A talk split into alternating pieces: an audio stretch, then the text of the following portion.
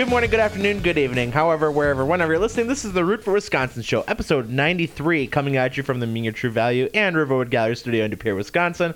I'm host producer Eric Fisher. Joining me solo this week, Sean Klosterman. Sean, how you doing, buddy? Doing good. How are you? Little Highway 22 crew. Shauna uh, probably will join us later for picks. I don't know if they'll be out yet though either because it's Monday. and We're recording early because of college basketball season, so schedules get all messed up. But here we are.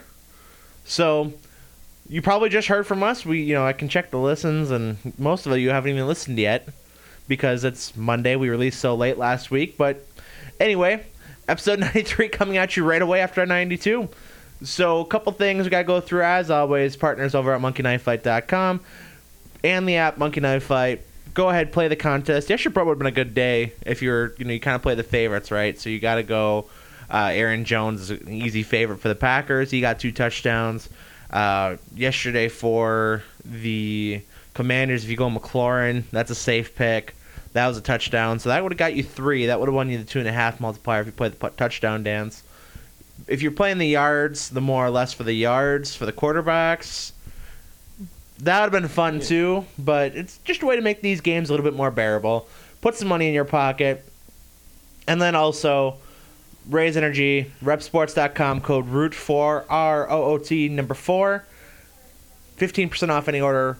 Raze Energy. New flavor dropping tomorrow. Don't know what it's going to be yet, but new flavor drops tomorrow. Check out their social media channels for what that new flavor is going to be.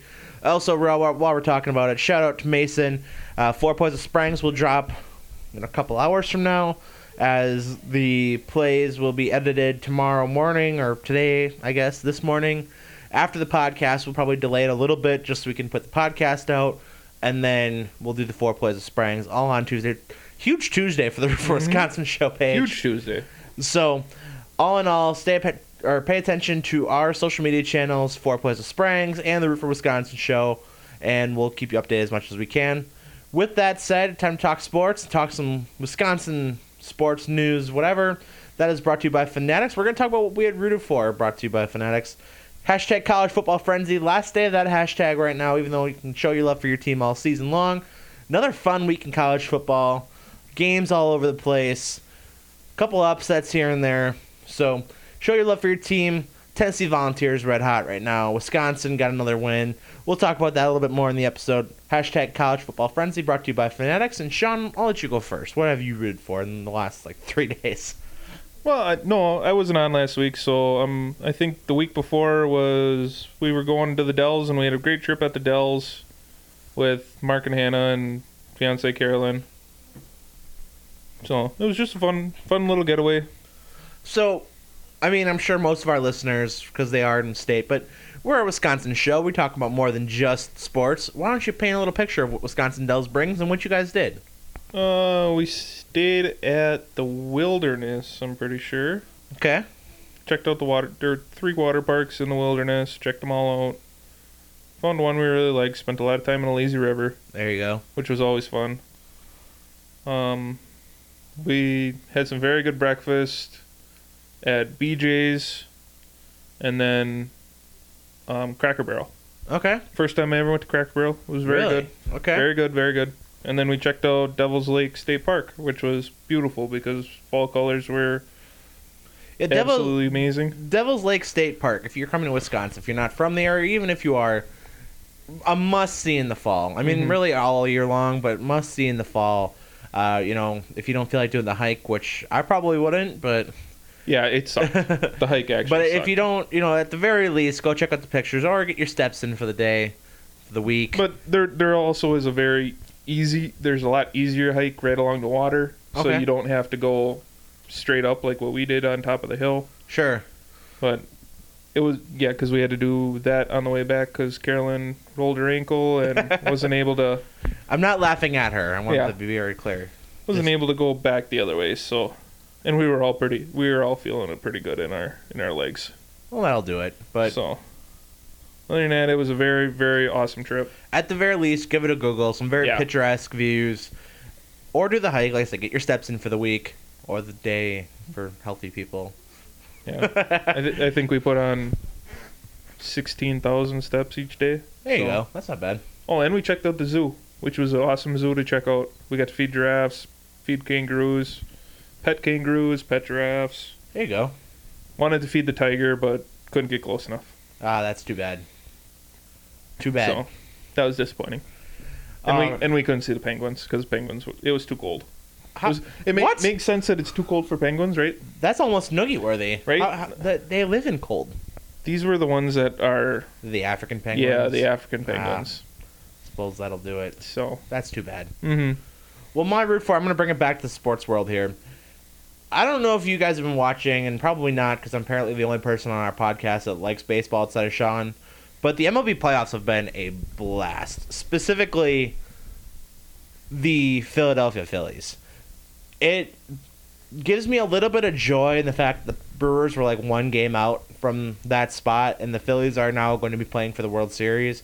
Yes, it kind of sucks in that sense of like the Brewers were close. I don't, you know, obviously you don't know how they match up. You know, these the offense that the Phillies bring, I don't think it would have made or would have put the Brewers in the same position that they are. But like I said, just an absolute blast to watch them right now. Bryce Harper is playing out of his mind. NLCS MVP, Rhys Hoskins, Kyle Schwarber, you know, just the offense. Jean Segura, former Brewer, uh, with incredible defense. He had a hell of a night game three on, no, game four on Friday night.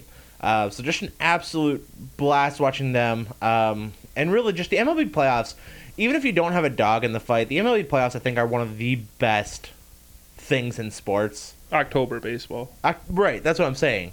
Just if even if you don't have a team, like the World Series coming up is going to be the Astros and the Phillies, and you know, say what you will about the Astros, uh, you know, with the cheating scandal or whatever, but they keep bouncing back. They keep playing at an unreal level year in year out. They're always around, and Phillies made some noise. They took down the Padres, and no, the Giants or the the Padres beat the Dodgers. Yes. Uh, the they- Phillies took out the Braves, Yes, the defending world took out. Yep. champions, um, and the Mets too, didn't they? Mhm. So Because it beat the Mets in the playoff or the one game playoff. Didn't Right. It? Wasn't that no, best of three, best or of best three. three playoff? Um, but just incredible to watch just how that w- works out the whole MLB postseason. Also, a second root for Ty Majeski once again uh, getting a win in the round of eight race. His second straight win, his second win in the round of eight. So he was already in the championship four, but now he's double in the championship four. I wish it worked out that way where it took a spot away, but it Mhm. doesn't. No. Um, so he's going to Phoenix as a very, you know, as a very good, you know, he's kind of made for a track like that, um, and probably, and I shouldn't say probably the hottest truck in NASCAR right now. Uh, so him and his teammate Ben Rhodes are two of the four. So ThorSport Racing in Ohio, shout out to them, and again shout out to Majeski. Second career win, both coming in the round of eight. Good luck at Phoenix in a couple weeks. So Because how many how many races are left? for the trucks, it's just the one. It's just Phoenix. Correct. So they he- will not be racing at Martinsville, so it's two races left. So he wins at Phoenix. He's champion. Whoever finishes best in that race, I believe, Whoever finishes best. is how the the playoff E- structure. even with leading laps and everything, or I I'd have to ask Ramsey on that, but I think if he wins, he wins. Yeah, of course, if he wins, he wins. Yeah. So really rooting for him, but we'll probably talk about him more in a couple weeks when that gets a little bit closer. But just shout out Ty Majeski. And with the positives come the negatives. We got to talk about the Tyler Herro Nugget of the Week. And that is not sponsored, but if you're a business out there and you want to sponsor it, by all means, here is your spot. Tyler Herro Nugget of the Week. And my Tyler Herro Nugget of the Week is going to be the NFL slate as a whole. Now, we're going to talk about the Packers pretty extensively here in a few minutes. Yesterday's slate of games is probably one of the toughest to watch slates all season, and I, I think it's best summed up by Damon Amendolara, CBS Sports, tweeting, "The early slate is like watching a toddler smash Tonka trucks together for three hours." Which, you know, you're sitting there, you know, here in Wisconsin, we're watching the the Packer game, and pretty intently. There's no other game on at that time because of local market restrictions or whatever. Um, but with that, you know, you're sitting there and you're watching like your fantasy team on the apps and you're kind of checking out the scores in the bottom ticker and it just was just miserable football uh, the the america's game of the week which would have was chiefs 49ers that was a pretty decent game uh, It was a high scoring game, so end of the game of the of steelers dolphins was pretty good but didn't really maintain interest in that one either. So just a And, e- tough and even even tonight's Monday Night Football isn't really. Yeah, just a tough week for the NFL, which you're going to have. Uh, doesn't help that the Packers lost in my book because then you're sitting there and you you know you're really kind of losing focus on on the games. You don't want to watch the other games 'cause you're a little cranky. But all in all, just a rough slate of football. Sean, what's your nugget of the week? Um, can we go with Matt Ryan? We can go Matt Ryan. I want to hear Yeah. what you got. Um, he just got demoted to third string quarterback Also in that early string uh, Yeah. string games yesterday. because of all of his struggles that have been going on with the team that really should be A lot a better. lot better than what they are. I mean, their defense hasn't been doing crap either, but you can't, you don't score, you can't, you can't win. That's absolutely true. I mean, we see that with Green Bay. Limited, you know, seven points in the second half is not a good strategy to win Yeah, football games. And bel I didn't realize this till yesterday, but the Seattle Seahawks approaching almost the halfway point of the season are first place in the NFC West. which is insane. That's dumb. Did Did you see the thing at the start of um, the Packer game yesterday? That the four teams that made it to the conference championship last year are all three and three. I don't think it was all four teams. Yeah, all four. Oh, 49ers, Rams, yeah, true. Packers, and Bucks were all three and three, which was kind of crazy. And That's nuts. mm-hmm. That is, wow. just shows a new new breed coming in. I guess I don't know. Well, and that, and there's a couple factors with that. Now, Ramsey was on this podcast last week saying that there's no true parity in the NFL, but any team can win any any given week, which is a weird way to break it down. We kind of talked about that yesterday, where because we watched the game with him and uh, some of our friends yesterday, where any given week any team can win, and that's I think I think that's the definition of parity. Personally, Mhm. I mean, you're sitting here and the Packers have lost now three straight. They start the season three and one, now now three and four.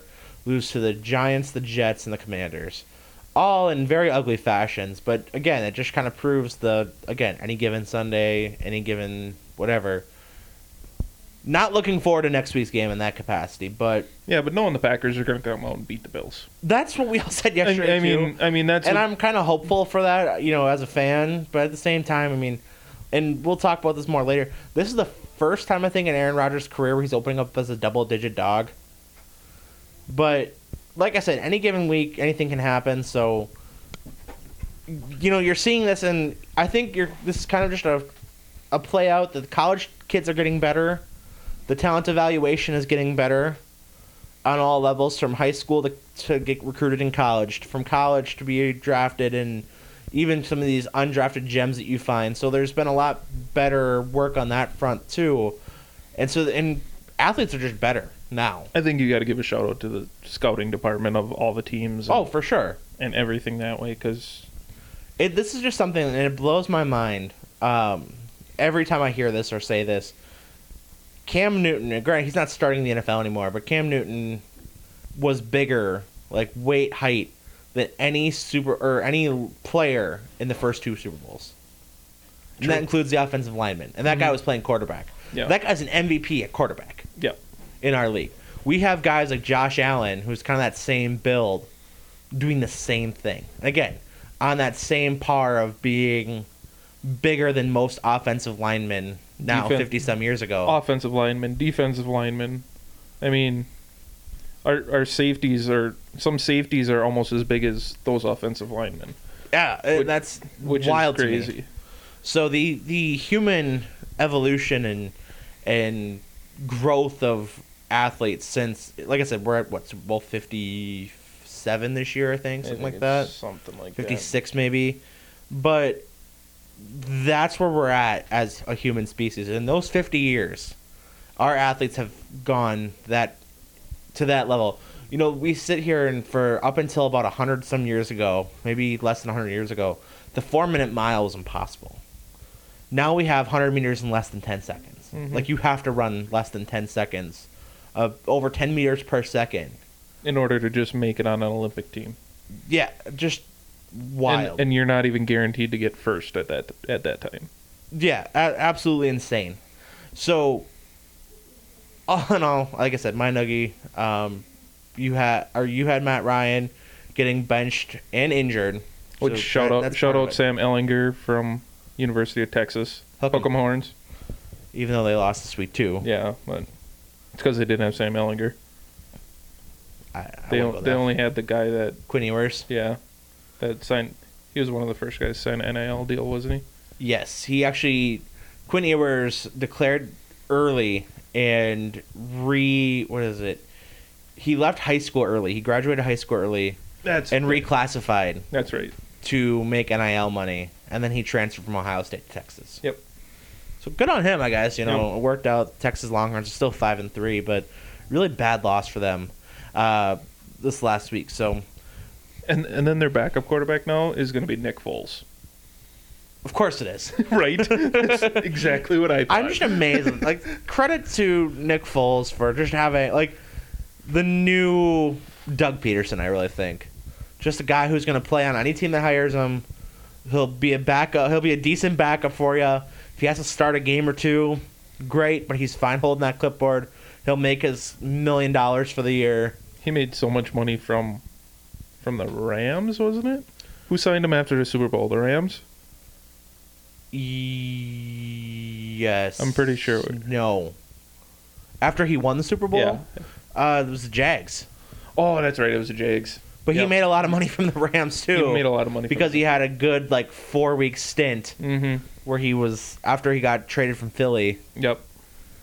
But anyway, so time for the what's weird Wisconsin story or weird Wisconsin web story, whatever you want to do with the the WWW segment. And this time we're going down to our state capital of Madison, Wisconsin, Sean. And I really wish I would have seen this before we recorded last week, but I think the news came out the morning after. Madison native wins Wisconsin Grocers Association bag off contest. Okay, you got to explain this. So, I mean, it, it kind of is exactly what it sounds like the grocery bagging. so is this like what was the movie? What was the movie with um the comedian? I, that, that's Um, very broad. Sean. Employee of the month. yes. So, This is exactly like that. so here's the story. This is coming from WMTV in Madison, Wisconsin. Wisconsin na- or Madison native won the Wisconsin Grocers Association bag off contest Wednesday night.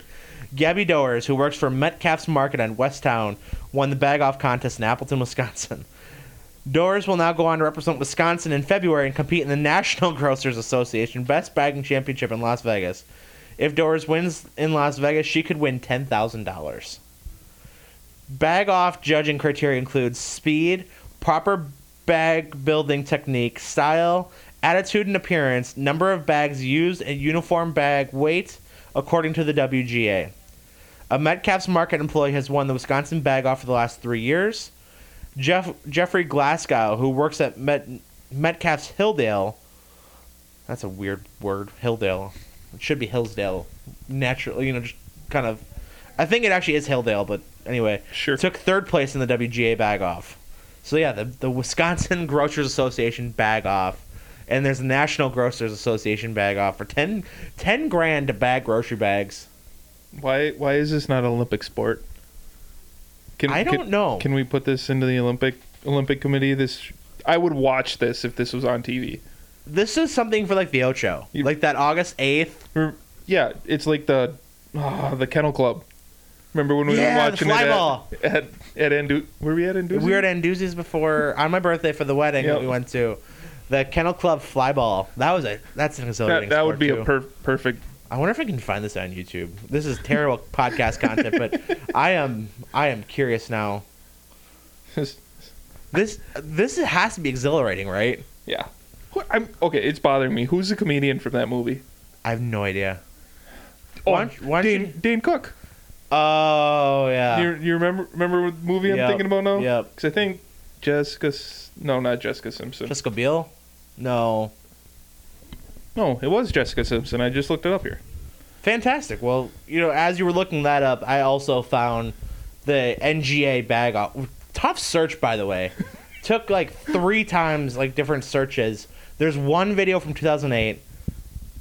Crappy graphic, you know, like very bad visual. back of the room. back of the room, very blurry camera, but there is one video of it on YouTube after three searches. But the NGA bag off, it was kind of like the, just the movement, Yeah. and I'm I'm curious how they judge it. You know, we saw the qualifications, but But from what it looked like, it didn't look like they scanned it. They just bagged it. right. Which I I get it's a bag off, but that's not. I don't know. Well, because you think someone's scanning it, so what they should do, if, and maybe they do this now, because this is what 14 years later, as we're sitting here looking back, almost 15 years later. What they should do is they should have somebody sliding it to you. Like so, that, coming that would make, that would make more sense. because then or- you have to really think, because otherwise you can like plan it. You know, Yeah. you can plan the table. if it's just sitting on the table, oh, I can do that, that, that, that, that. right, it's like Right. Tetris basically, Mhm. but but they should have someone sliding it to you in real That time. would be that would be more Tetris, wouldn't it? Well, sure, but you can't plan it out. Like this, the Mhm. person's just sliding it at whatever will the person put it in the cart. So you got to have, you know, some Joe schmo give him a couple beers and put him up there. Like, hey, bring this grocery cart and put stuff on the thing.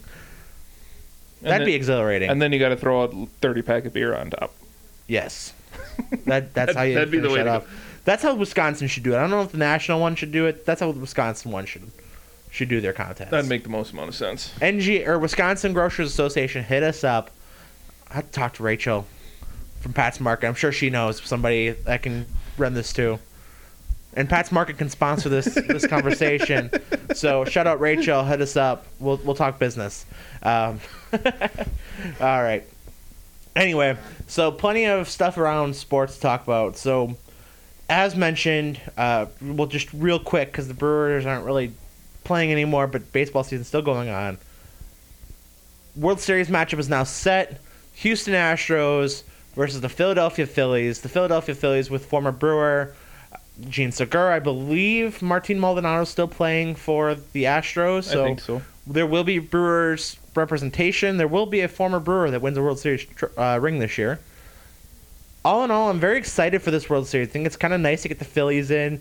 A, just they're red hot right now. And again, if you get a chance, first of all, Fox broadcast, Fox Sports Baseball is one of the premier, especially when it comes to playoff, like and the World Series specifically.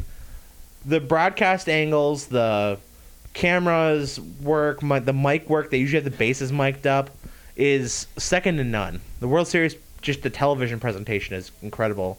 But on top of that, you have a red hot Phillies team that just really cannot lose right now. No.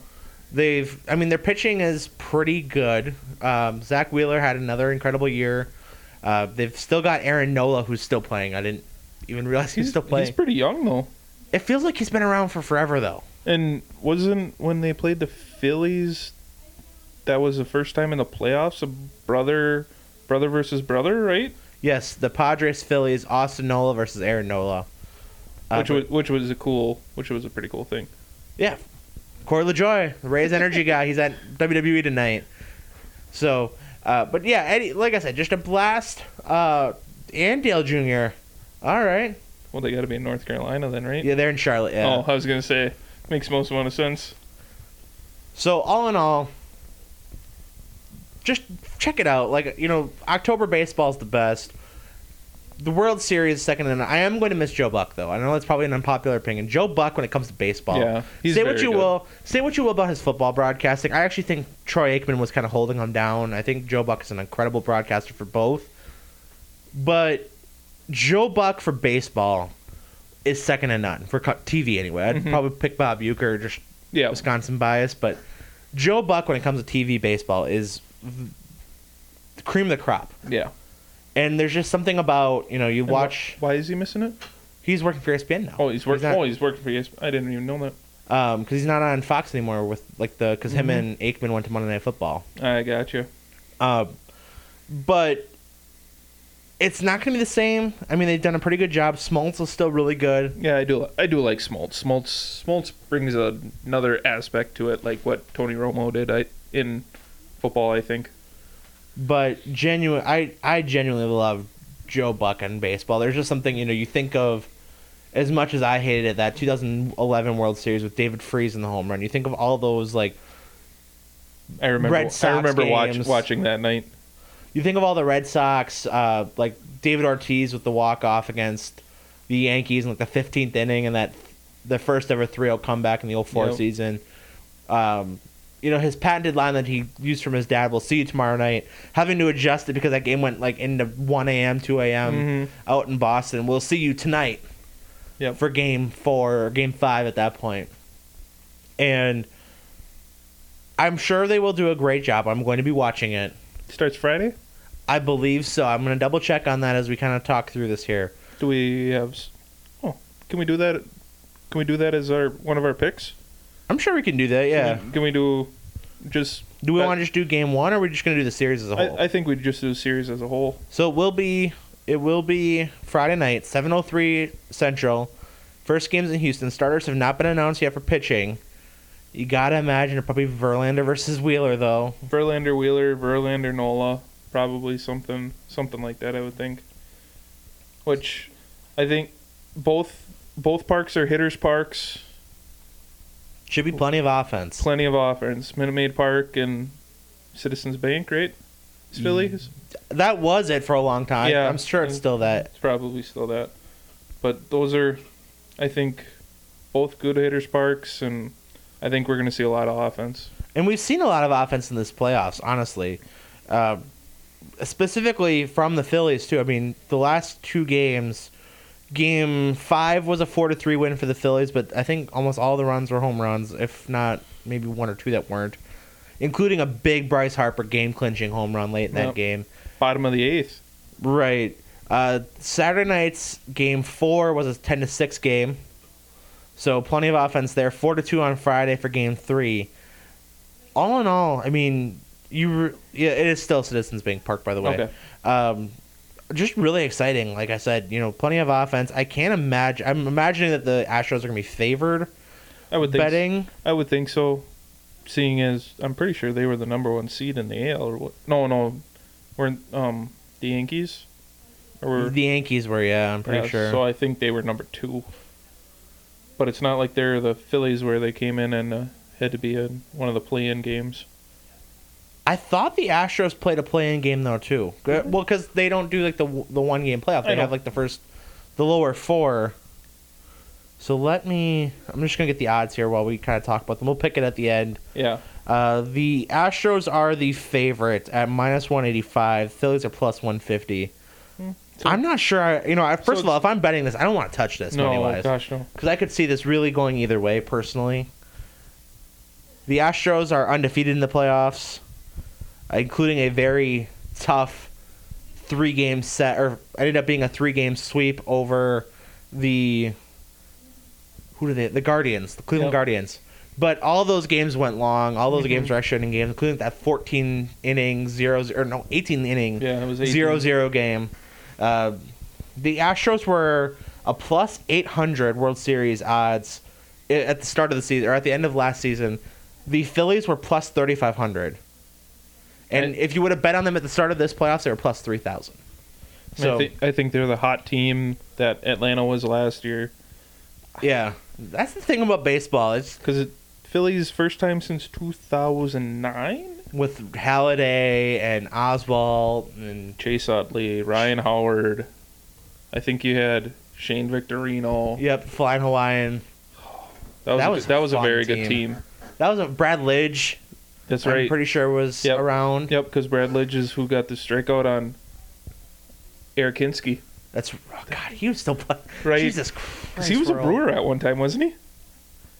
If he was, I think, think he it was, was- drafted by the Brewers. No, I think he was a Brewer after after the 2009 season. I don't know. I'm gonna have to look that up. But that's probably the only podcast going to talk about Eric Hinske. unless he's on one, yeah, unless he's on one. He's from Wisconsin. He's from Menasha. Oh, that's what it is. Uh, he did not play for the Brewers. Thought he did. Thought he did. He played for Toronto from 06 to or 02 to 06, Boston from 06 to 07, the Rays 08, the Pirates 09, the Yankees 09, the Braves 10 to 12, the Diamondbacks 13 to 4 or just for 2013. Then he was a coach in the Cubs, Angels and Diamondbacks teams. Three-time World Series champion for Eric Hinske. Right. I didn't realize he had that good of a good for him. He didn't didn't really have a contributing factor in a lot of those, but he's still a three-time World Series champion. Three World Series and an AL Rookie of the Year. Can't ma- matter about that. Menasha No. High School. Shout, shout out Eric Kinsky. Right. Root for Wisconsin. If you you wanna wanna donate to donate to us, hit us up. yeah, hit us up. We'll we'll gladly name a segment after you too. The the Eric Kinsky Menasha High School, Menasha baseball, whatever. Just hit us up. Yep. We're always willing. All right. So, looking around, kind of going around the state. Uh, Bucks basketball's underway. The Bucks are two and zero. Again, Yeah, it, don't matter. No, it doesn't. You know, and I am so glad that we, as a, a fan base, as a, a team for the Bucks, matter. Where you remember for so long that this would be the only part of good Bucks basketball in our lifetime, It'll be the and- start of the season. And now we're just like, eh, talk to me again in April. Yeah. Talk to me again in March. Maybe Christmas Day. You know, because they're gonna get they're gonna have a Christmas game again. hmm We'll watch Christmas Day. Yeah, but so don't the Packers play? Do the Packers play on They Christmas? do. or yeah, they play against Miami. Yeah, Christmas so Day. everybody's gonna be watching the Packer game instead of the Bucks game. So Yes, talk to me again Christmas Day. Talk to me Martin Luther King Jr. Day, and then talk to me again in April. yeah, unless something drastically wrong goes on. And now I will talk a little bit of Bucks news. Uh, they did make news today where the Athletic was reporting. I believe it was the Athletic reporting that the Bucks are in on the Jae Crowder sweepstakes right now, uh, as he has voiced his displeasure for playing in Philadelphia or not Philadelphia, uh, Phoenix, and Oh. wants to move on. Um, would be nice to see him back in Wisconsin. Jae Crowder's one of those guys where if he's not playing for your team, if you're like actively rooting against, it pisses you the bleep off. yeah. But if he's on your team, like he was a Marquette Golden Eagle, if he's on your team, you love him.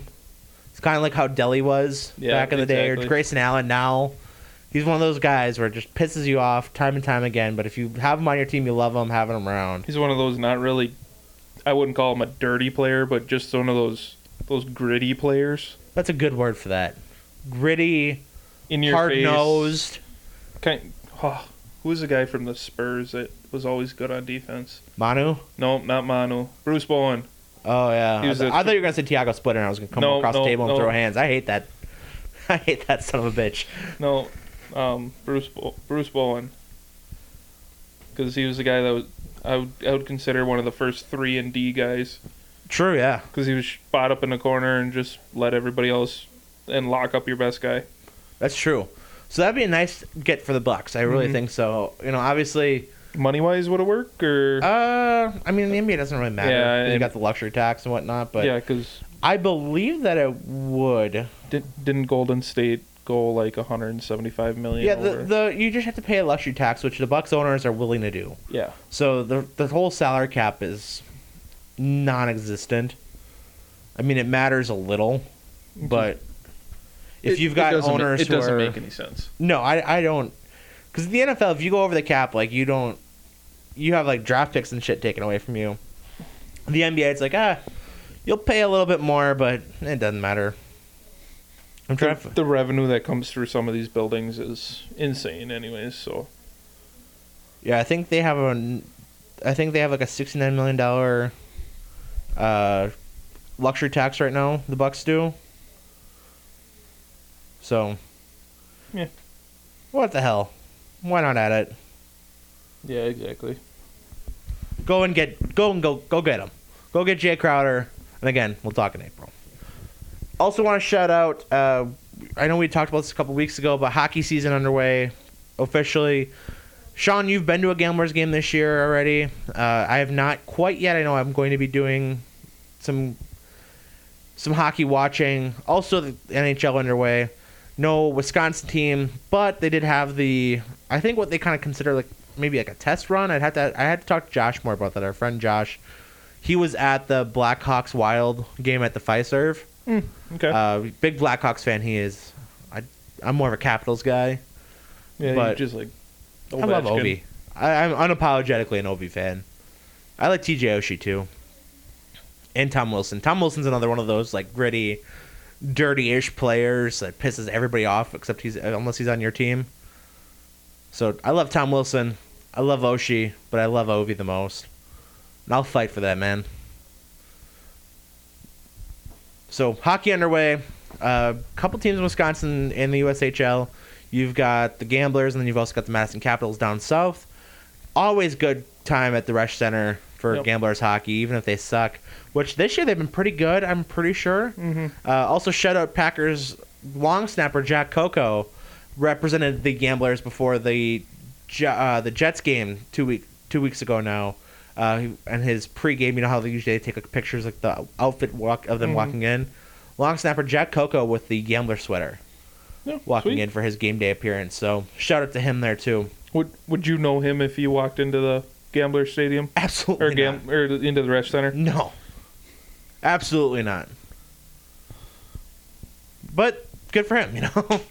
he's making more money than I'll ever Yep, make. in a- exactly. he's making that a week, what I'll make in a year. So good for And him. what, what what was the game at the start of the year for Cin- Cincinnati? Wasn't it that it shows that long snappers are people too?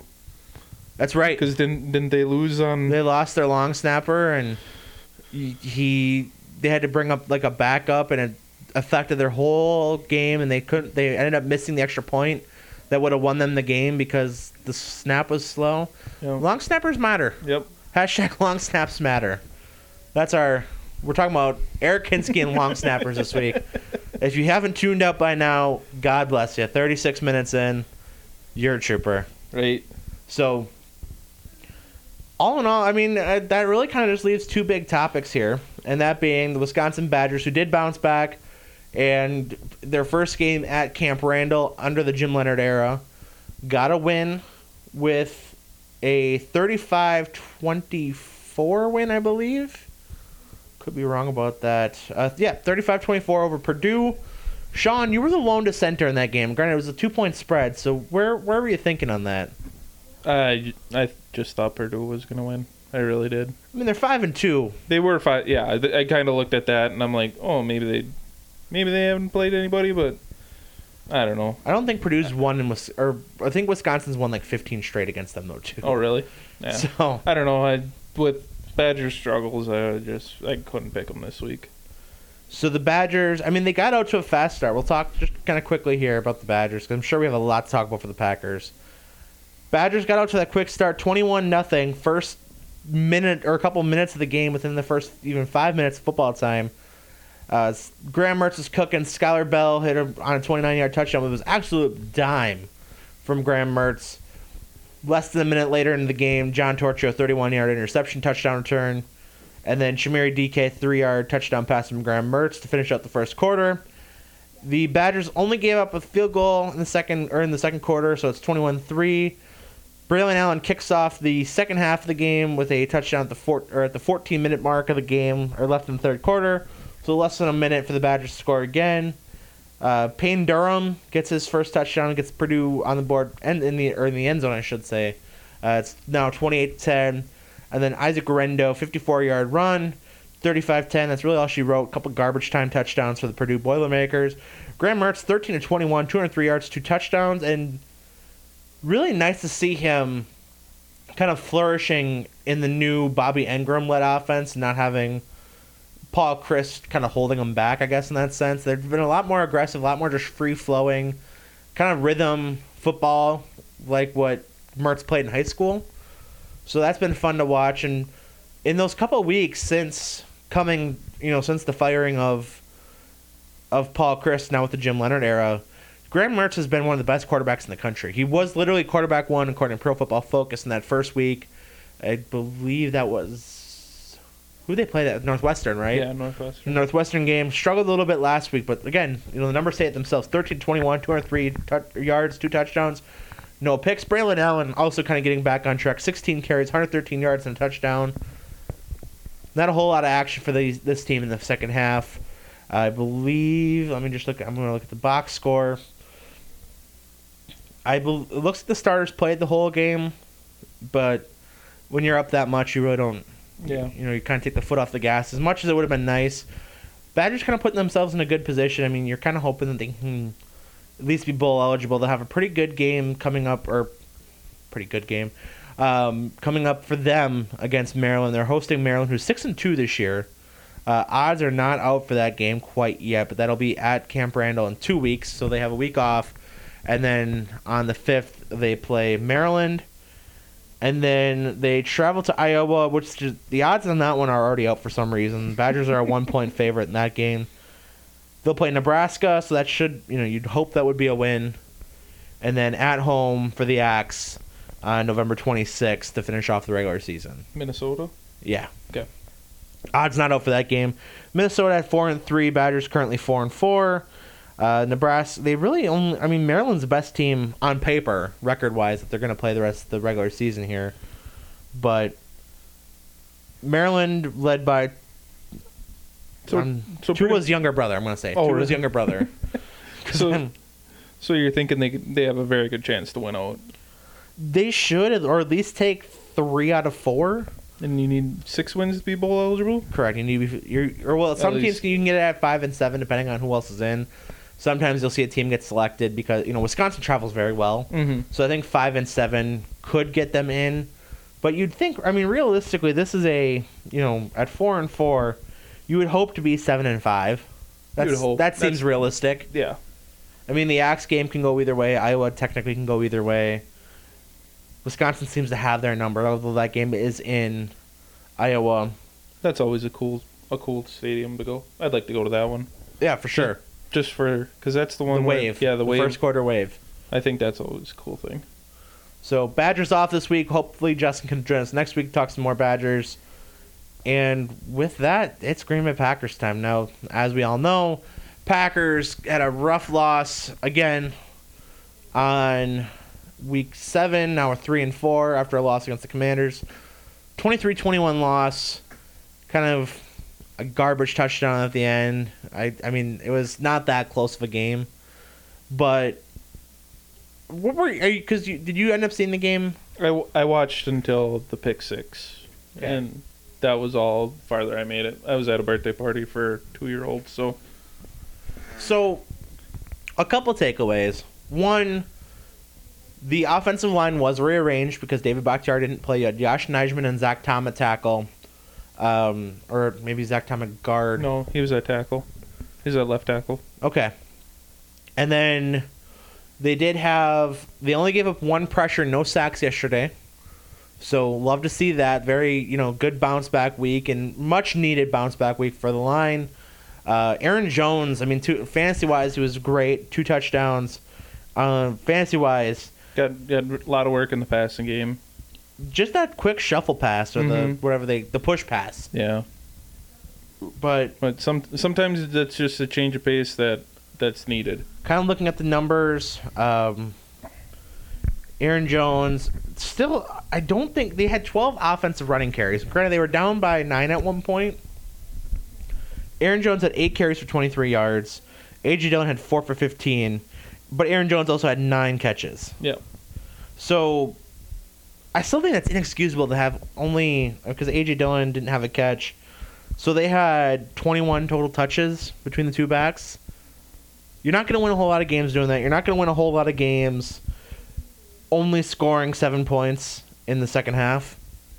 That's not a strategy to win, if you ask No. me anyway. I mean, no, gosh, no. And a garbage touchdown to, on top of it.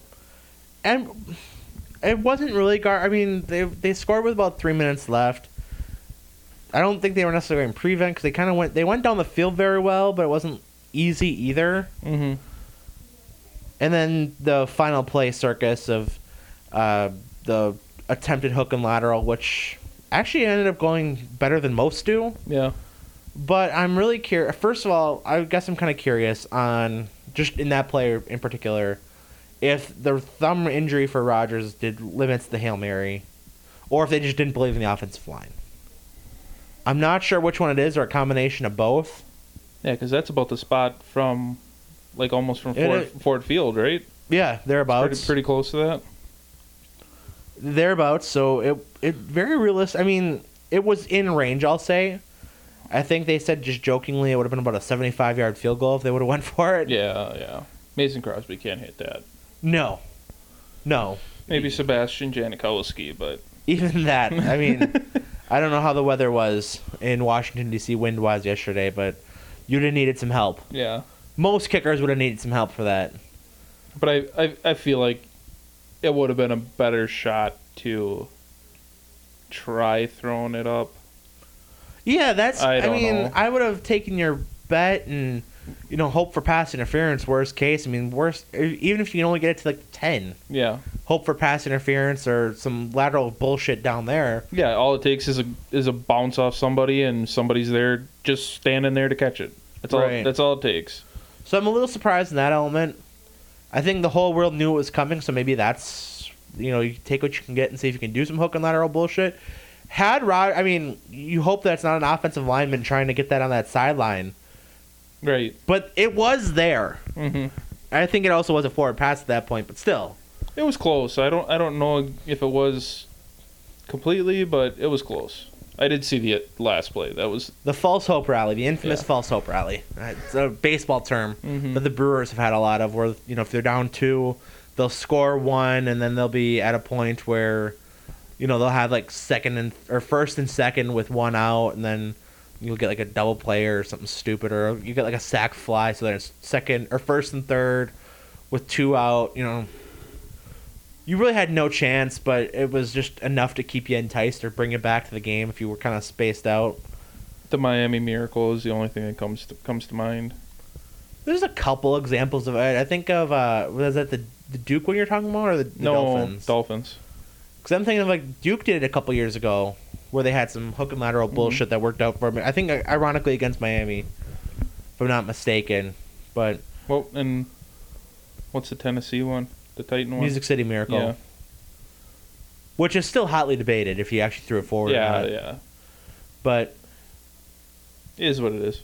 yeah, I mean that's not a game you obviously not a game you want to lose. You don't want to lose any game.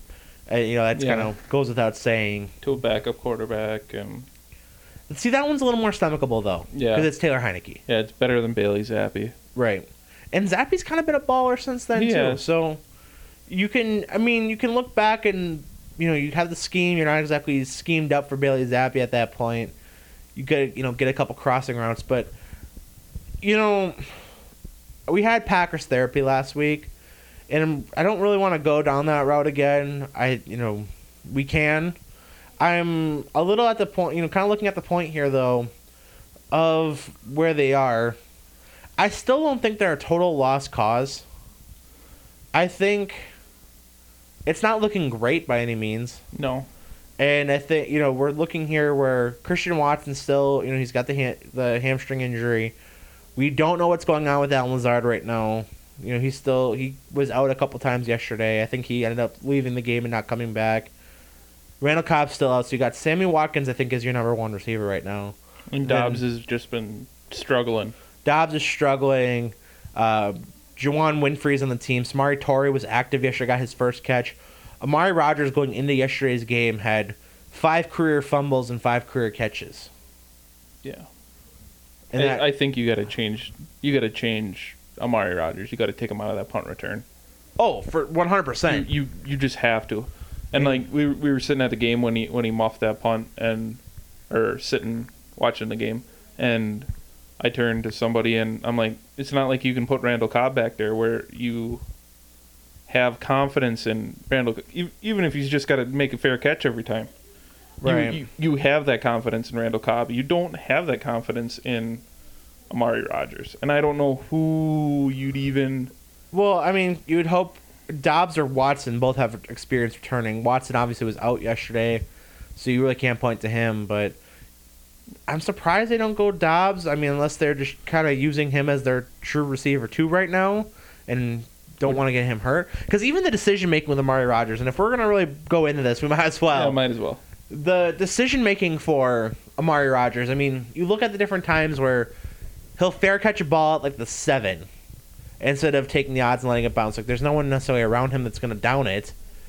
Yesterday, I think the only one he didn't fair catch after the fumble, which he might have just been under, hey, you're the only person we can put out there, you know, fair Yeah. catch no matter what. Pretty much. But that that play this ended up being the third to last play of the game.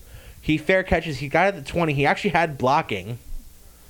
So you he didn't help out the offense there either.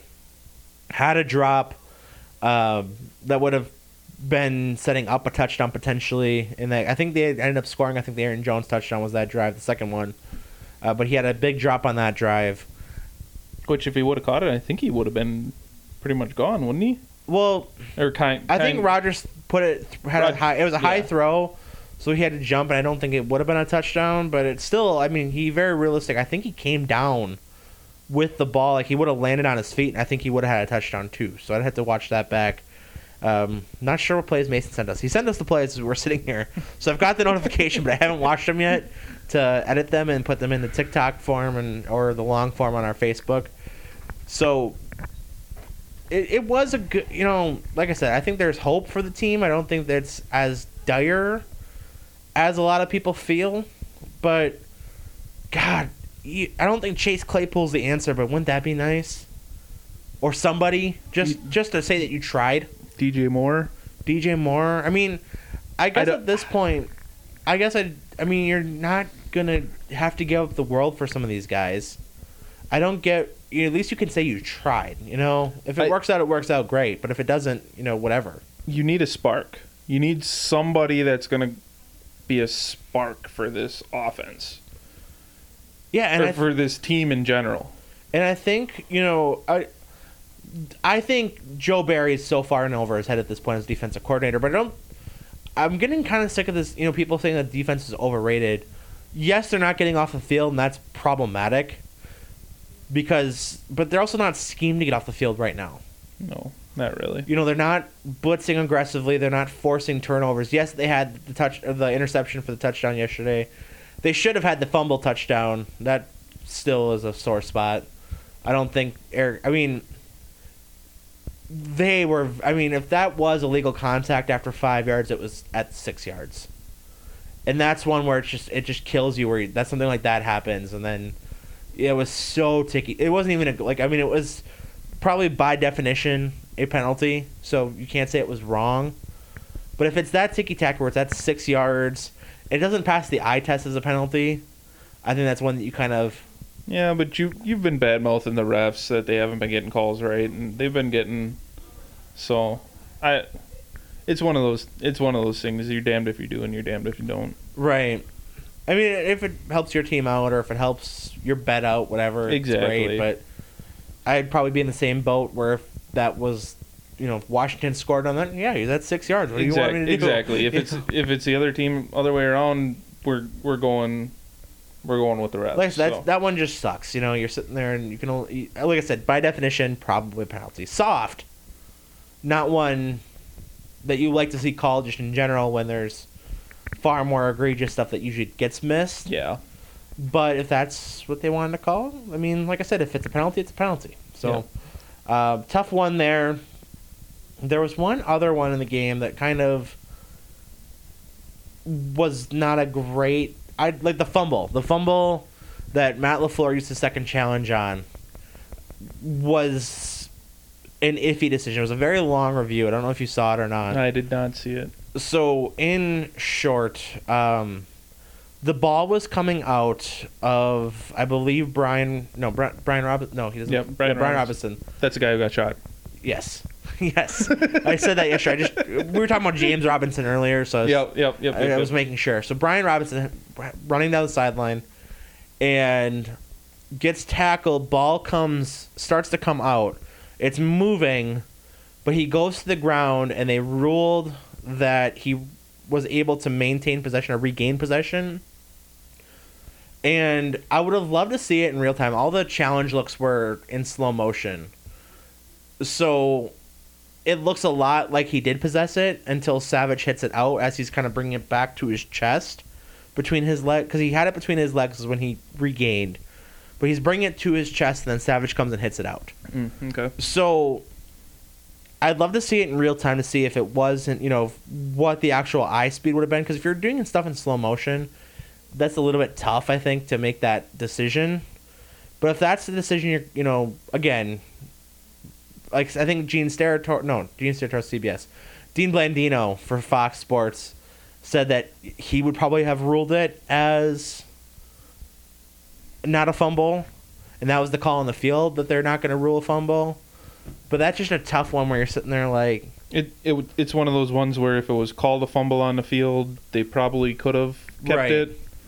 and again, if it happens to your team, you're happy about it. If it happens to the other team, or if it happens to your team where it benefits you, you keep the ball, you're happier in hell. If it happens against you where you lose the challenge because of that, you're pissed off, and I can see, like I said, I can see that one either way. Yeah. That so just two tough ones that would have been. It took points off the board. I think actually, I think both. I think both times the Commanders scored two, so you have that swing in points there as well. Um, I think at that point it probably would have been twenty-one three. Well, you could have art because the Packers didn't score in that play, but it should have been like fourteen to three at that point. I, I thought Aaron Jones actually fumbled on the first touchdown. First touchdown. Oh yeah, it was I- close. It was very close. I thought if you you maybe throw a challenge at that, you might get it. well, it's automatically reviewed for the score, Mhm. Oh, I suppose. I suppose I didn't think about it that way. But, but so It- like, they didn't enough to confirm it, but it was close. it was very close. I just looking at it in slow mo that they had it. I thought I thought it was a fumble, but maybe I was wrong with that too.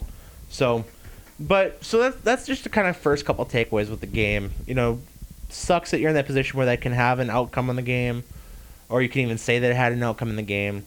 Um, like I said, I think the I I'm kind of sick of the defensive criticisms because I think there's a lot more nuance to it. I think yes, the defense has struggled getting off the field. I don't think they're schemed to get off the field though either. I don't, and maybe maybe they are, and they're just not executing where they're getting still beat by crossing routes at 15 yards every single. I, I don't I don't get how we can get beat by that every week. I- I don't either. I thought we did or the first what I watched is I I think they were playing a lot of lot more man, and then all of a sudden it's like they switched to zone and everything went to the wayside. yeah, and I, I would I would love to see if Mason again. I don't know the plays, so not making requests, Mason. But I'd love to see you know just what kind of adjustments are being made, or if it's still just the same. Because at this point, I mean, you had your starters all out there yesterday, so it's not like you can kind of blame communication or lack thereof. At this point, you're seven weeks into the regular season. You should have synergy as to when you're passing routes off. But the problem with zone defense, same thing in basketball. Zone is designed for short possessions to force a turnover, and if it's not getting and if it's getting exploited for longer, you know, a longer slow drive, it's going to keep getting exploited. Same thing in football. Same thing. It's always going to be somebody open. Someone's always technically open because you're not truly covered. And if you get beat by man, you know which Jaire did it. I think he, you know he gave up the two big plays. He gave up the fourth or the third down conversion at the end of the game, that ended up not being the true end of the game. He gave up that uh, the third down conversion to McLaurin, and he also got beat on the touchdown. But I think both of them were great coverages. I mean, he you sometimes you just get beat Exactly. and it's a good catch. You know, you really the touchdown to McLaurin on the sideline. You really, you really can't do much about that. You can look at that and be like, yeah, he covered it, damn near pitch, you know, perfect. But it was just a better adjustment on the catch. What are you gonna do without putting your hands on him? What are you gonna do? exactly. So, I I'm a little bit sick, I guess, in the defense hate towards the players anyway. Yeah, towards the players, I I would I 'Cause would it's- I say the hate scheme. towards the players. Yeah, I think it's Joe Barry. I think I mean you can say that the defense is overrated, which coming in the season from the expectations that we had, I would definitely probably agree with. Yeah, from the But expectations, yes, hundred. The expectations were that we weren't going to play pussyfoot man or zone defense Mhm. either, because it's just getting exposed left and right. And I guess that's probably part of the issue. Or if you're not getting home, which again the pass rush I don't even think was that bad yesterday either. It wasn't great. You didn't get home a whole lot. I think they had one or two sacks. Yeah, I think so. but they had a lot of pressures. But it's just another one of those games where you're just sitting there shaking your head at, at what should have been a win. There, there's no reason it should be the same thing we're getting beat by every week. No, I mean these are pro it's football players. it's been since week one. week one. I mean, week one you get beat by Justin Jefferson on crossing routes. You get beat by Justin Yeah, Jefferson exactly. on crossing routes. But, But I mean, you shouldn't get beat. It's the same formula. Yeah, it's been the same. You have a, a shitty running defense or a shoddy run defense. I shouldn't say it's shitty, but you have a subpar run defense that later gets exposed with zone passing. It was the same thing against the Giants. Patriots. Same thing against the Jets. The Patriots they get a win, but it was ugly, way uglier than it should have been. So same same thing. You know, it's basically four weeks in a row where it's been ugly, and five out of seven weeks. yeah, So, don't love that. Uh, you know, you It it's one of those it's one of those things where a lot of these games could be flipped the other way, and they could be almost well, this team realistically, I mean, could you, be six and one.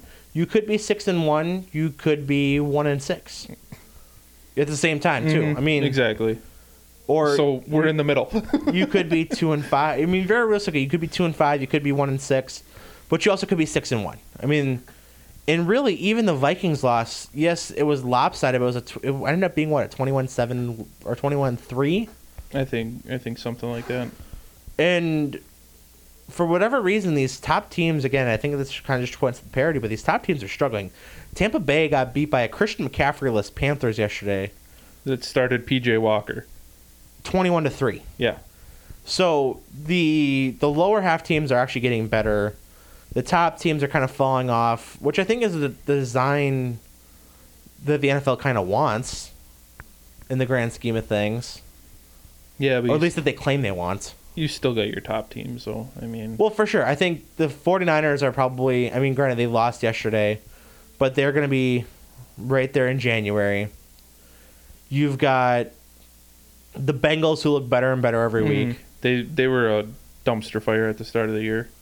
You've got the Bills who are just continuing to run roughshod over Yeah. everybody, and then the Chiefs are. I mean, real. That's what one NFC team I said. Yeah. You The- you didn't say Philadelphia, but that's I that- still don't buy Philadelphia. I don't to be honest either. with you either. I don't either. I think they're playing a weak schedule, and I think they're gonna have the same kind of fate the Cardinals had last year, Yeah. where I- they're hot early on, and they're gonna kind of hit that wall of the second, third year guys kind of just can't make that full season, and people are gonna scout them a little bit better. And the better teams that they're gonna have to play a couple times a year are gonna beat them. yeah, I think so.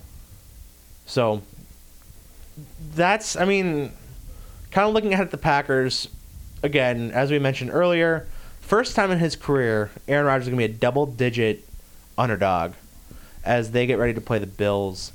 And I'm not looking forward to Sunday Night Football next week. That's the beautiful thing is we get to sit all day and just wait for the Yeah.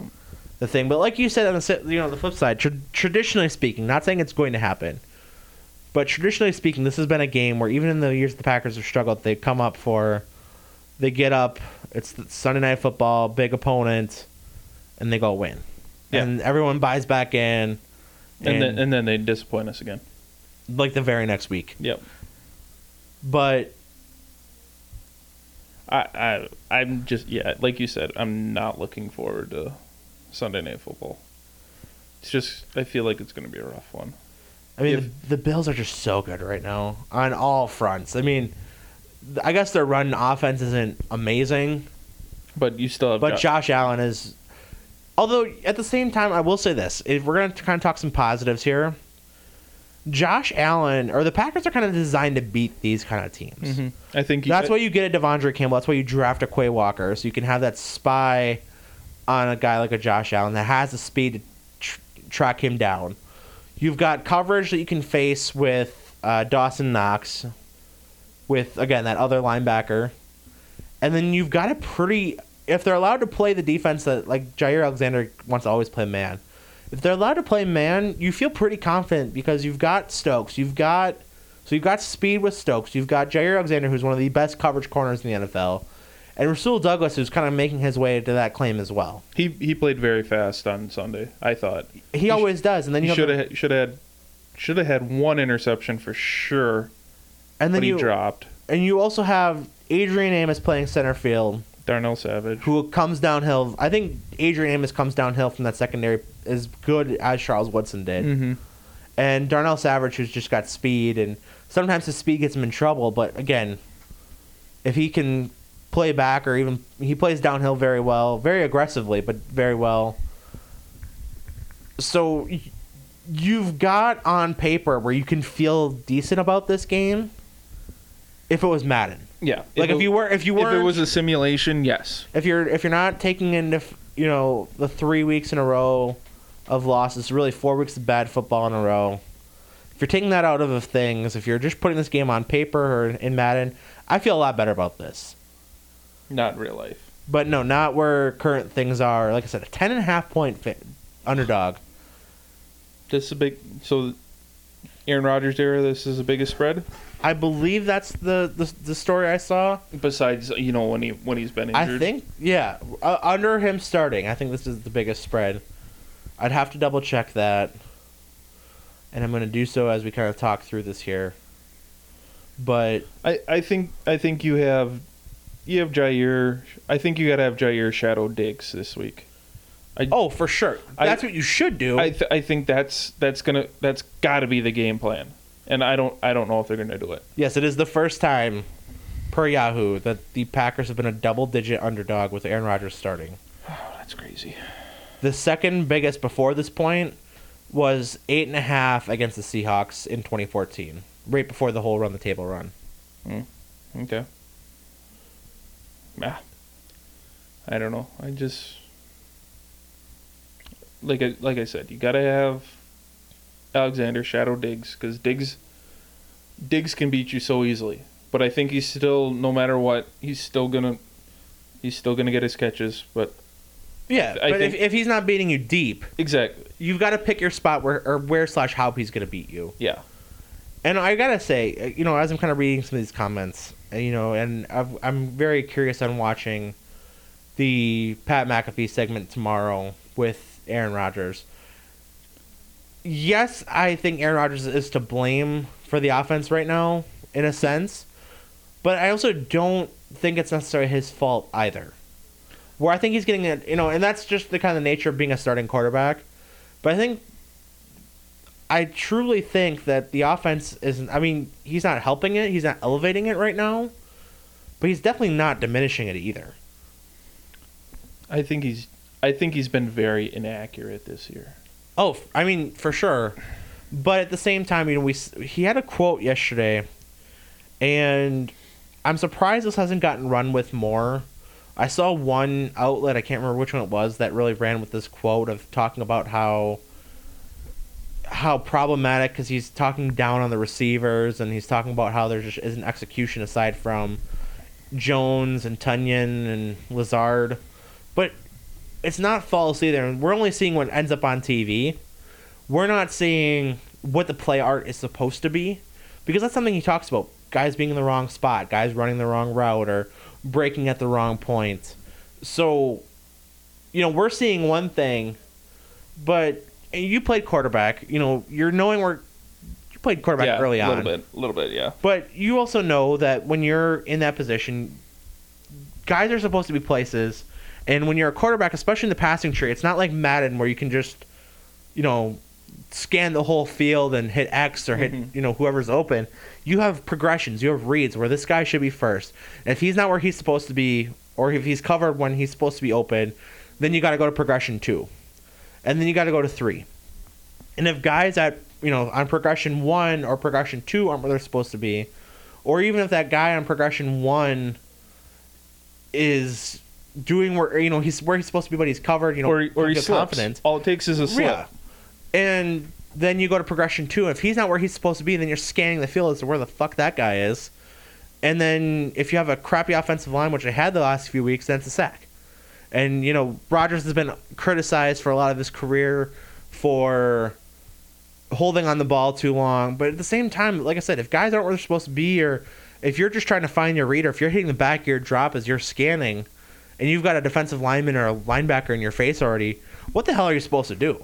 I mean, you can try to throw it out of bounds or throw it towards somebody, and I guess that's a little bit of Brett Favre syndrome where he just threw the fucker and hope for the best, you know? I I, th- I think a lot of the issue that we we're seeing this year too is Aaron Rodgers was always you know that garbage play where he would run outside the pocket when He's he got down. pressure. He's 37, 38 38. years old. and I, I think that's that's a big issue that he doesn't have those guys where the Randall Cobb game where he had nine catches. That a lot of those were that kind of play, and I don't think he's got the what do I want to say the chemistry Well, he doesn't have the chemistry. He doesn't have the guys who are experienced to who know who run their core route and come back to the ball. Mhm. come back to the ball or go go down, go ball. deep go deep for Yeah. the ball. E- Even on you we see it even on um when he gets the defense to jump off sides too. I think you don't see the guy's just running down the field and hoping, okay, let's get a pass interference, and instead of five yards, let's get forty yards. Right, absolutely. Or let's, you know, f- screw the interception that could happen out of this. Yeah, exactly. It's not going to matter anyway. We'll take the Exactly. five. Mm-hmm. And I, I, th- I think I think we got to do something. I think we need a spark. We need an. Okay, okay. Here's a here was a question I was asked yesterday too while I was watching the game. Do you think you think with Davante this season goes different? That's tough. I know it's tough. I know it's really tough. So I'm going to say this. I think with, and granted, you're not going to necessarily have a Davante esque player because there's like 5 mm-hmm. Davante esque players. But if you have a Davante esque player, not necessarily Davante Adams himself, but if you have a guy who's kind of on that caliber, or even a step below that, I think there's a much different season. Now, what I will say though is LaFleur has not done himself any favors either. No. Because, like we said earlier, Aaron Jones and AJ Dillon combined for 21 touches yesterday. And Aaron Jones, I mean, AJ Dillon had four carries That that should be one of those guys. One of those guys should have 20 carries easily. or 20, 20 touches, 20 in its in itself. And you You can argue that both those guys should have about 20 touches. you I would say you got to have 30 between the two. and if you're at doing least. 21, which, again, Ro- Aaron Jones had eight carries, AJ Dillon had four, and then AJ or Aaron Jones also had nine catches. So we ran the ball 12 times. We had 12 12 runs We have yesterday. 12.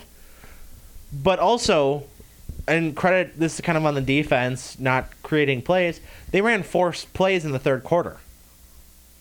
Total. They had a three and out, and then the first play, I think they had one play in, sec- in that second drive that they had in- of their possession, Wow. which you can't have either. Like that's No. that's inexcusable as well. But you had 12 carries yesterday, 12 run plays. With what and, it- what and it- what granted, is- I will say some of those those receptions that Aaron Jones had were basically runs; they were essentially tosses. But the same thing, you can't Yeah. have 21 touches between the two.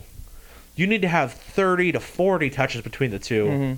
and then because we talked at the beginning of the season, yes, you know, Aaron, you know, having Davante Adams is a good security blanket. It's great when you have a guy that can just get open at will and and get eight nine catches a game. Mhm. But those those catches aren't have to go somewhere, you know. Yeah, Or In theory, they have to anyway. And you're not running the ball enough to establish the pass. You're not establishing the pass because you're not running. It, it's just a cluster right now. Yeah, I don't know what what I don't. So s- to answer your question that you posed, Yep. do I think the season goes different?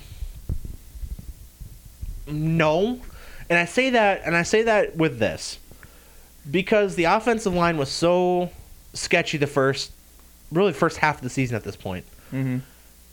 where again Royce Newman doesn't do you any favors. You had Zach Tom not playing for God knows what reason, and you had Bakhtiari playing every other snap based or every other series, and he didn't play yesterday. Elgton Jenkins, did Elgton Jenkins play yesterday? Yeah, he played- he was left guard. Okay, good. Because so let's go go back. We had Zach Tom left tackle, left guard was Jenkins. Jenkins. Josh Myers at center, Yeah. Royce Newman at guard. And Oh, then- Royce Newman still or maybe play? Runyan played right guard. I'd, I'd have to look at the starters. I, I thought I saw Royce Newman on the field at one point, but Yeah, I I it might have been Runyan too. Yeah, I don't know. Um, and then you had Yosh Nijman at right ta- right tackle. So I think they're kind of building towards what we had talked about last week and two weeks ago. Um, obviously, Bakhtiari not playing yesterday kind of puts a little bit of a. I thought Zach Tom looked pretty good though. He did. So why let's why not Bakhtiari Bakhtiari healthy? You go Bakhtiari, Jenkins, Myers. Can you put Zach Tom at that right guard? I think you could. I And- think for sure you you know you could give it a look at the very least. I mean, I mean, I think I think you got a you sh- on paper you got a pretty solid offensive line then. See, I think you could argue, and the you could argue that Billy Turner being gone hurts more than Davante Adams. Very very much so. And yes, Davante Adams is the the highlight player and and gets all the attention, and rightfully so. I mean, he was a he was literally one of, if not the best receiver in the league for a lot Yeah, of his time here, and he top, still is. top five for sure. top five in top the league. three with Aaron Rodgers. Yes. Okay. And you could say he was number one for the last three years. No. Easily. No, it's Cooper Kupp. 1A, 1B. No, All right. Well, that's a, that's a that's a argument for another time. sure. but last year, I would agree with you, Cooper Kupp. Two years ago, I would probably say Davante. Three years ago, I'd say Davante. Anyway, No, but but anyways, 1A, 1B, 1 and 2, however you want to break it down, was in that same conversation, right? mm-hmm. But then you kind of go now where Allen Lazard, I love Allen Lazard. yeah, Great human being, hell of a football player, but he probably he shouldn't be a number 1. no, He's He- not a number 1. I He's probably a number 3. exactly. I He's James Jones 2.0. And I've said that for a long time yeah now. yeah I know what you have. He's James Jones 2.0. And James Jones was a hell of a receiver. I love James Jones. Mhm. Another great person, great receiver, great career. Very dependable. Good at getting open when he's not the primary focus. Mm-hmm. And, you know, again, third down, great threat. Because didn't when Lazard first got drafted, right? Yes, I think- question, maybe. I think well within his first couple years, weren't we talking about moving him to tight end position just because of how well he blocked? We talked about that last year. I mean, I mean last year too, and now he's your number one receiver. Yeah, we talked about moving Allen Lazard to tight end like last year or two years ago. Yeah. Uh, oh yeah, because after Robert Tonyan got hurt, Yeah. so and now he's your number one receiver. That's He was an undrafted free agent and originally signed by Jacksonville. mm, okay. And then later was picked up by the Packers in 28 December of 2018. Okay. So it just doesn't make sense that So that that kind of goes back to what I'm saying is if you you don't necessarily need Davante Adams, but you need a you need a go-to guy. And if you're going to put all that on Sammy Watkins who's not played 16 games in his career, it's a terrible decision by the front office. yes, hundred percent. If you're kind of banking on a combination of Sammy Watkins, Romeo Doubs, and Christian Watson being that quote unquote one, I still don't like that, but it's No. a little more. It, it's not really even stomachable, No, but because none of none of those guys are number one receiver. I, yet. I, I think Christian Watson can be receiver one if he lives up to what we saw in college. Now he's got to get healthy first, and I think that's why they're being very cautious with the hamstring right now because it's a soft tissue injury. It's gonna nag all year yeah, anyway. Listen, listen to Kevin King. Shut up. But I I I don't agree with you that he's going to be a number one. I think he has the potential to be number one. He does have the potential, but I I think he's MVS 2.0. He very well could be. We, I mean, truthfully, we've yet to see. You know, exactly. he drops that first catch against the Vikings, and It reminds you of MVS. that's true. it also reminds me of early Davante Adams. Yeah, you gotta remember. Davante. I, I don't know. You know, Davante Adams. Truthfully, I mean, we were talking about cutting him and keeping Jeff Janis and Jared Abbrederis at one point. yes, which is absolutely insane. So that is something that, and that was a very realistic. Like, it wasn't even like a hot take. Like that was a very realistic conversation. Mm-hmm.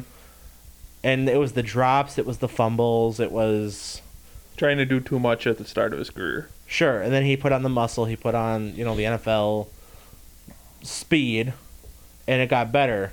So it's not that hot of a take to say that you know him and Doubs are. I mean, you see the the on paper and what you saw in the preseason, what you see in practice, it's there for those two to keep growing and develop into a good one-two one day. Whether I- it be a Rodgers or Love at quarterback or other. Okay, but I still think you need that mentor. You need, I mean, I, you got. I guess you got Randall Cobb, but I think Randall Cobb has never really been your number one guy. No, you need a true number one, and you know, not to say that you need a like a diva number one receiver, but you need a diva number one receiver Mm-hmm. to command the ball, to command the offense, and really just kind of show these guys, you know, how to play NFL football. Yeah. which Cobb is a very again nice guy, and you can say that you know he provides a lot of leadership, but at the same time you're kind of looking at him. You're not expecting him to, sh- you know, you're expecting them, you know, him to be how you be a pro. So Cobb is kind of that development, you know, leadership. Don't spend all your money kind of guy Mm-hmm. you know, but he's not. He's not who you necessarily. You would have hoped that him and Amari Rodgers would have gotten more growth out of Amari Rodgers there. Yeah, But- I, I, I think I think Amari Rodgers is gone at the end of this year. Yeah, I'm surprised he got a flight back Green Bay yesterday from DC. Mm-hmm. But here we are. Anyway, and joining us for the show now, Secretary Shawna stepping in for pick time. Hello. You can write these down yourself. Well, we want to get you involved. Oh, okay. because we got standings. So updated standings. Uh, Ramsey has Rude. now passed, or Justin has now passed Ramsey officially. Uh, but although Justin didn't have any picks last week, so I guess he didn't technically. Yeah, we're gonna say he didn't. He's DF or DNF. yes, What's that? did, did not not finish. Oh, So Shawna's still in the lead. She grew her lead by at this point two games because Monday Night Football's still going. woo! So she is fifty and forty-five on the year. So if you want to win money, Hell yeah! Pick with me, Shawna. boys. Sean had the best week last week. He was 12 and 5 last week, obviously, depending on tonight's game. He is 47 and 54 on the year. Congrats. Believe it or not, mm-hmm. I had the third best week. I was 9 and 8. I might have my first positive week. Wow. So I am crawling back in at 40 and 56. So I've passed Justin. Ramsey was awful this week. Ramsey was 6 and 11. I have passed Ramsey. Down He's goes at- Rams. He's at 37 and 50 on the year. So it's a good time to be Eric. It's a great time to be Shawna. Yeah, it's a better time to be Shawna. If you're looking to win some money, go down to the casino. Listen to my picks. Clearly, the color of the jerseys has something to say more than skill. See, I don't buy this, No. and Sean and I were talking about this too. Don't buy this at all. All right. Well, You, you try to be this. Oh, I'm a girl. I pick the jersey colors and the quarterbacks that are cute. No, you know football. Don't don't pretend you don't, because you your fantasy football team is tied for first in the, your division too. I mean, So don't don't take this. Oh, I'm just a, a dainty little girl that doesn't know football. you know football. I plead the fifth. Let's get these picks. All right. So starting Thursday night football, which is so far away from right now, uh, but as of today, it'll be Ravens at Bucks, and the Ravens are a one and a half point favorite in Tampa Bay. Short week for both teams, obviously. Hmm. I'm going Ravens. The Bucks suck. I think I'm also going Ravens. Uh, I'm gonna go Bucks. I'm I'm gonna go opposite you guys. He, they're, I, got- they're- I got to make up some ground somehow. All right, probably the ugliest game. This is back in London, 8:30 a.m. Sunday morning. Broncos Jags. The Jags are a three-point favorite in this one. Oh, This is gonna be peak London football. Yeah, this is gonna be such a bad game. Um, I'm gonna go with the Jags. yeah, I'll agree with you. What's the spread? Three. Yeah, go Jags. Ugh. Is know- Russell Wilson going to start? I We think don't I know. think he's going or projected I mean, it's to. Monday. All right. Well, I'm going to go Broncos because I have orange on That's right now. rad. I have orange Did you see on, they took Broncos out are they shut down the subway commercial with Russell Wilson? As now? they should. They've been awful.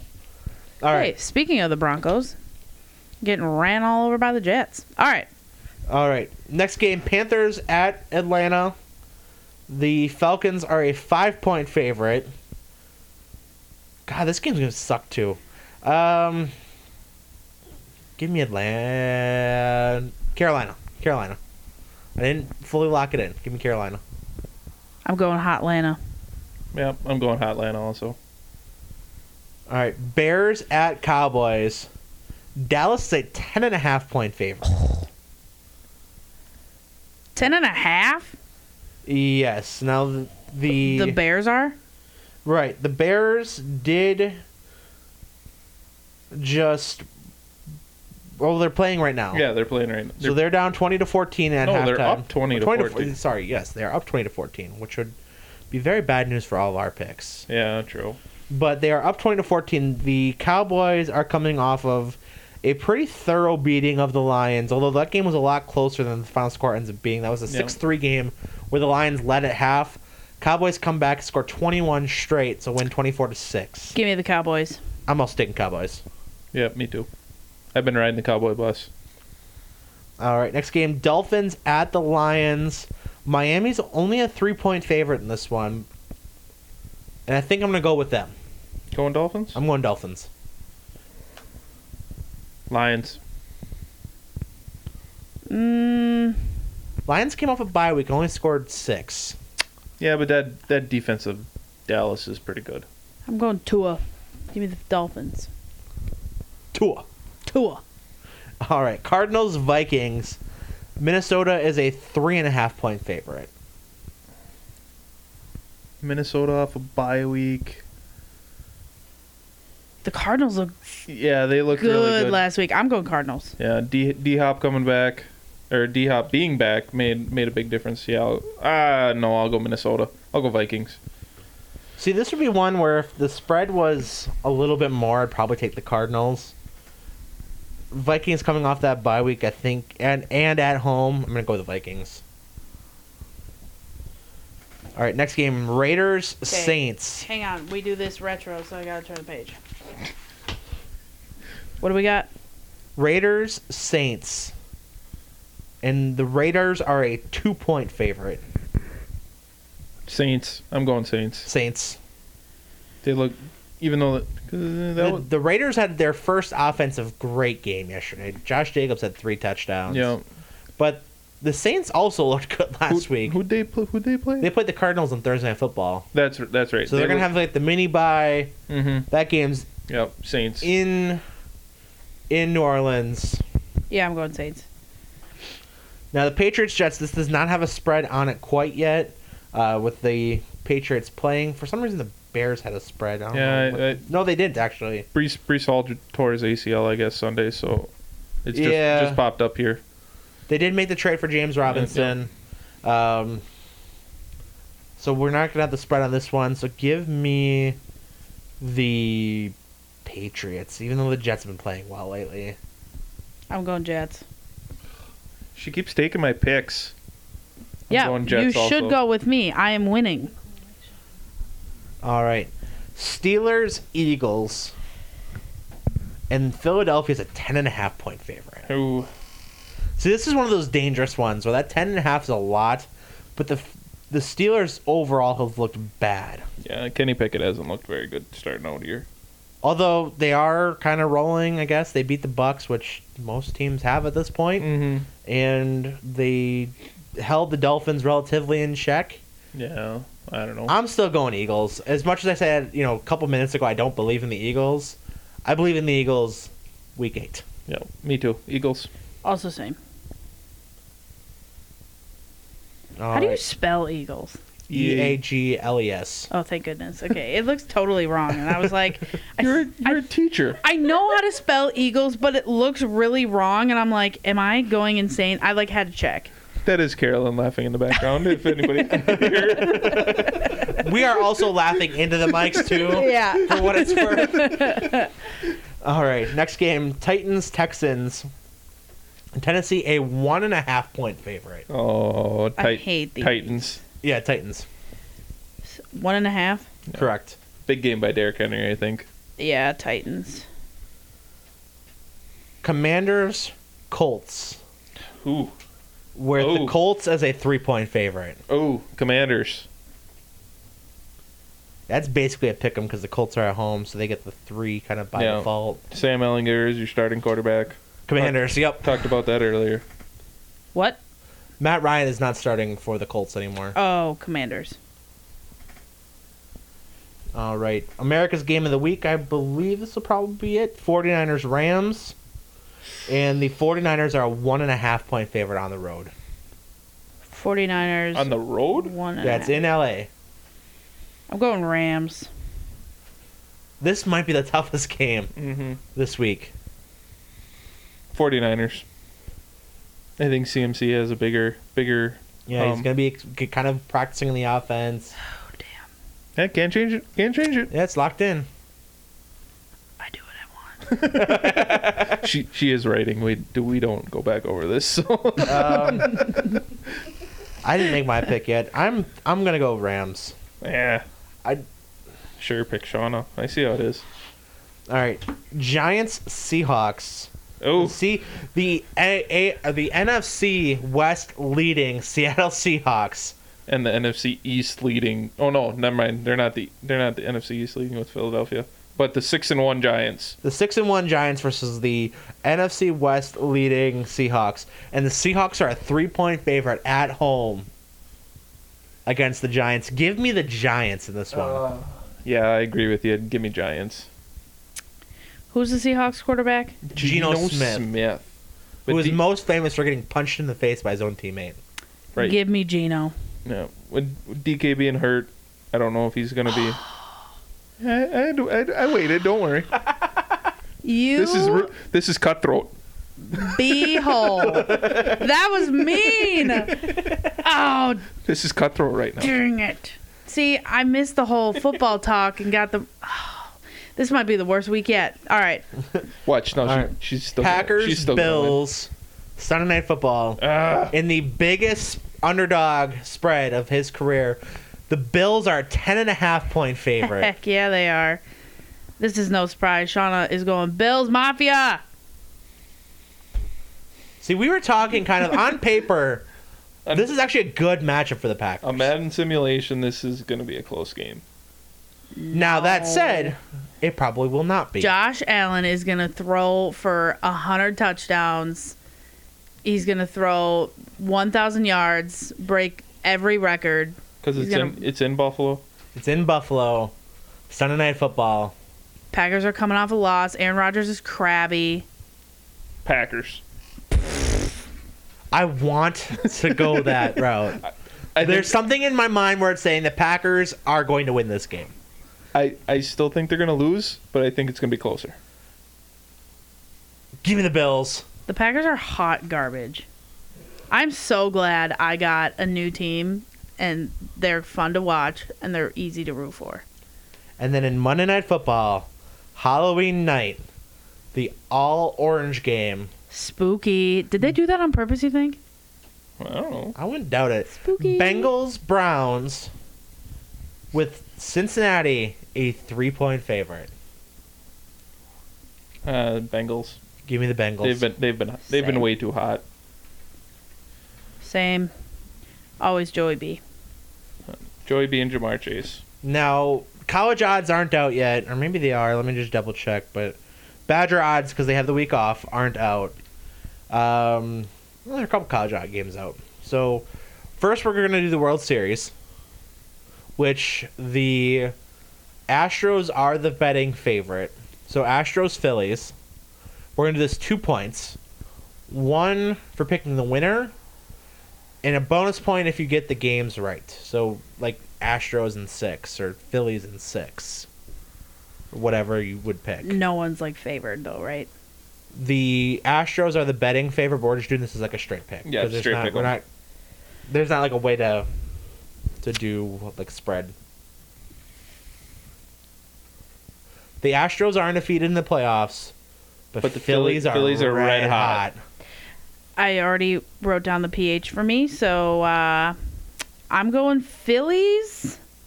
Bonus point for your your games. Seven.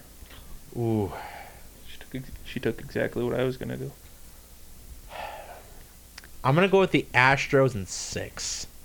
I want the Phillies to win. I want that very clear. And this isn't even like Astros hate. It's just because the Phillies have been so much fun to watch. They were my root for early in the show. Their offense is incredible. I don't know if they have the pitching to keep up with, with Houston. I They have the starting pitching. I don't know if they have the bullpen. I I I get you there, but I think the offense is gonna win this win this series. In a pitch in hitting friendly parks, Hitting I can agree with you on that too. I'm going Phillies in six. You couldn't take seven. No, I was gonna take seven, but since you took seven, I'll take six. so I'm gonna be very disappointed if it's Phillies in seven. Yeah, you'd be sad. I'm gonna be very sad. Big sad. What, two college games quick? Sure. Run it. All right. Um, not a whole lot of top 25 against top 25. So we'll do Tennessee or Kentucky at Tennessee. Tennessee is a 12 and a half point favorite. I think you still got to take Tennessee on that one. Oh, 100%. Red hot. Yeah, same. And then what is my obscure game I'm going to find that neither one of us are going to have any clue on? But Sean and I got right. Marshall came through for us over James Madison in the upset of the week. A, because James Madison was like a 13 point favorite, but also the upset of the week. Not only did they cover, they outright won. In our obscure game, we're going to go Robert Morris What? at 0 and 7 and App State at 4 and 3 and there's no odds on this game. Ab State. App State, Appalachian Appalach- State. Appalachian Oh, State. App State. Yeah. The App the App State, what are they, the Mountaineers. Didn't they win? They They- won a game they weren't supposed to, correct? Yeah. Yes, they beat Texas A&M T- yeah. in week 2. Do you remember- they beat remember- Troy on the Hail Mary the following week and have lost They Ever- lost to North Carolina in week 1 and they have lost to the to James Madison, which looks like a pretty good loss right now, and Texas State. Do you, rem- do you remember when they beat Michigan? Yes, that That what is that? Oh, That's got to be yeah, the 07 15 years. Well, I got faith they're gonna come uh, comeback win. We're taking App State. It's not. A, they they won last week actually, but Okay, well, not a comeback win. They're gonna start a streak. there. I'm also picking App State. Give me App State by like 20. They're playing Robert Morris, who's 0 and 7. I'm gonna Yeah. make my own odds on this. I'm gonna say it's Yeah. a 20 point spread. I'm gonna say App State by seventeen. Okay. Sean, you gotta. App State by 14. All right. So just a couple loose ends to tie up on the show before we end things here. First, we gotta talk our closing time bar of the week. You guys got one? Um, Didn't Justin send us one today? Yes. Hang on, I've got it. Did he send us one? Yes, he sent us one that sent us was something. that but- looks. It's called Scooter Scooter Tramps and Beer. That's Beer. not what I thought he sent us. yeah, today. that's not what I thought. he Oh, said, but that's not a bar. That's not a bar.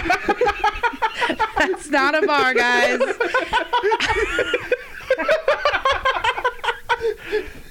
that's embarrassing. Never mind. wah, Do you want to see what we're all?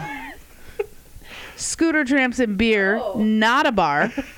Um, thanks for that, Justin. Uh, So that happened. yeah. Well, she's got a bar in the background. In my defense, I saw it like half. Yeah, she took a quick look. Justin's gonna be a little more careful now that Secretary Sean is in the group chat. Yeah. Yeah. Um, Let's see. So not a dive bar. We'll we'll go with the one. Do you want to go Plank Road or do you want to go Cock and Bull?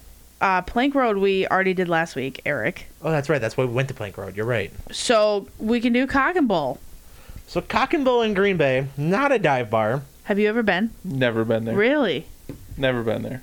It is a four-star bar. Um, Oh. Extensive menu of imported and domestic beers with billiards and other bar games. They really do have a lot of uh, Beer c- options. craft beer for being a college bar. I don't like craft beer, so You'll grow up one day. no, never.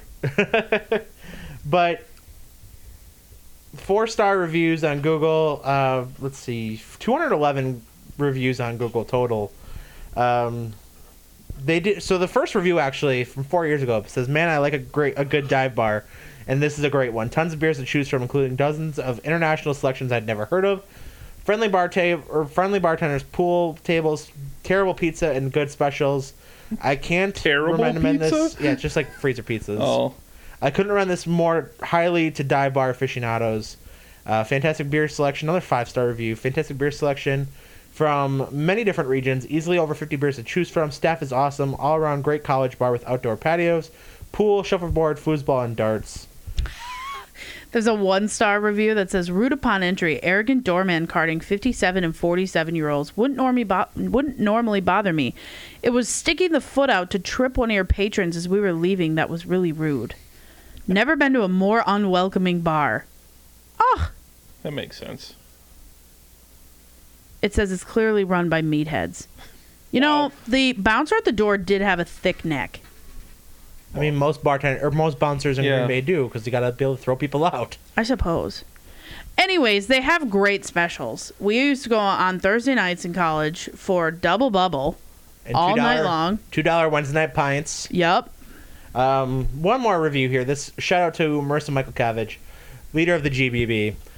Nothing better than a bar that feels like you never left your living room because it got like a little couch and light like lamp section kind of against the window. Oh, so it's like Walmart. No, Well, but no. sure. you're not too far off. Um, so yep, Cock and Bull in Green Bay on the east side of Green Bay, great UWGB college bar. Cock and Bull Public House, if you're looking for it on Google, check it out.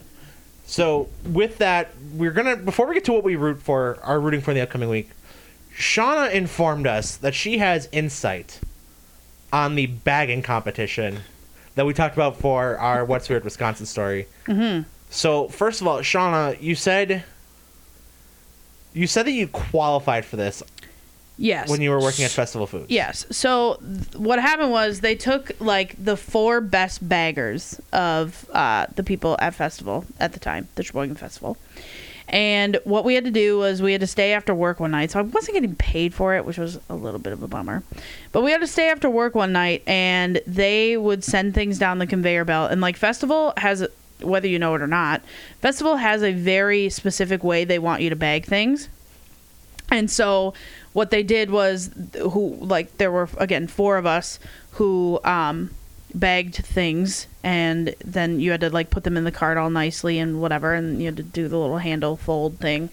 Um and then they unbagged it all and like looked at it and like graded us. And so there were two of us that were able to go to state and then the other two were like runner ups or whatever. And uh, I qualified to go to the state bagging competition with the other lady uh, from festival, but I could not go. Uh, I don't even know what I had going on, but I could not go. So the one of the runner ups went. So speed is a factor, but not the factor. No, festival to send us. So, and I don't know if it's different at different grocery stores if you work. Festival, um, they were more concerned about how it was bagged than how fast you bagged it. So what makes a good bag, Shawna? Well, first of all, first of all, we had to bag paper and plastic bag. Oh, okay. No, no, no. Keep we had to going. bag paper and plastic. And first of all, the best part about being a bagger is I I am very like You like? if you don't know you me, like, like, Tetris? I like Tetris, and like I'm very like I'm very particular, right? No, So you? people when pro tip when you go to the grocery store and if you get a bagger be nice to your bagger. Send all your cold stuff together.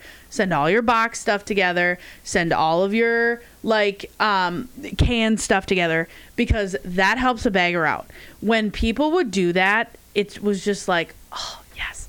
But anyways putting all the paper like the boxes in the paper bag and it all fits real nice and then you gotta you know shove all that in there. That is just immaculate vibes um, and then what was the question? I got off So- on a tangent. well, I said what makes a good bag. oh, what makes a good bag?